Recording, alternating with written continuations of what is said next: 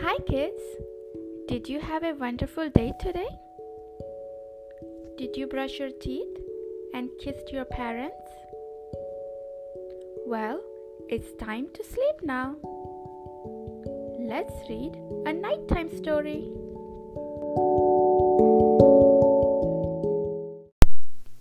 Tonight's story is called The Mother and the Wolf.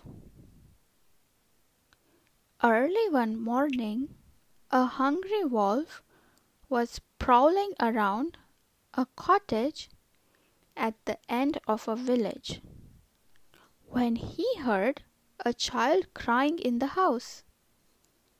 Then he heard the mother's voice say, Hush, child, hush! Stop your crying, or I will give you to the wolf.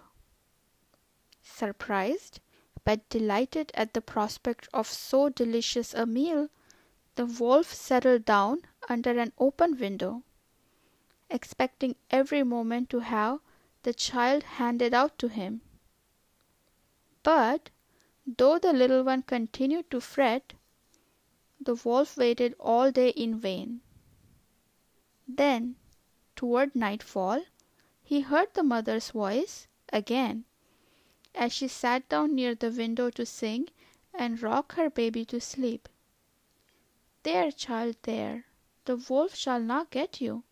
No, no, daddy is watching, and daddy will kill him if he should come near.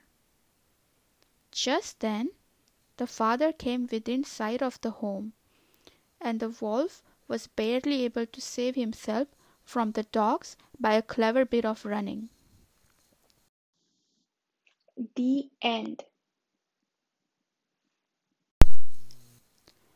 The moral of this story is that do not believe everything you hear.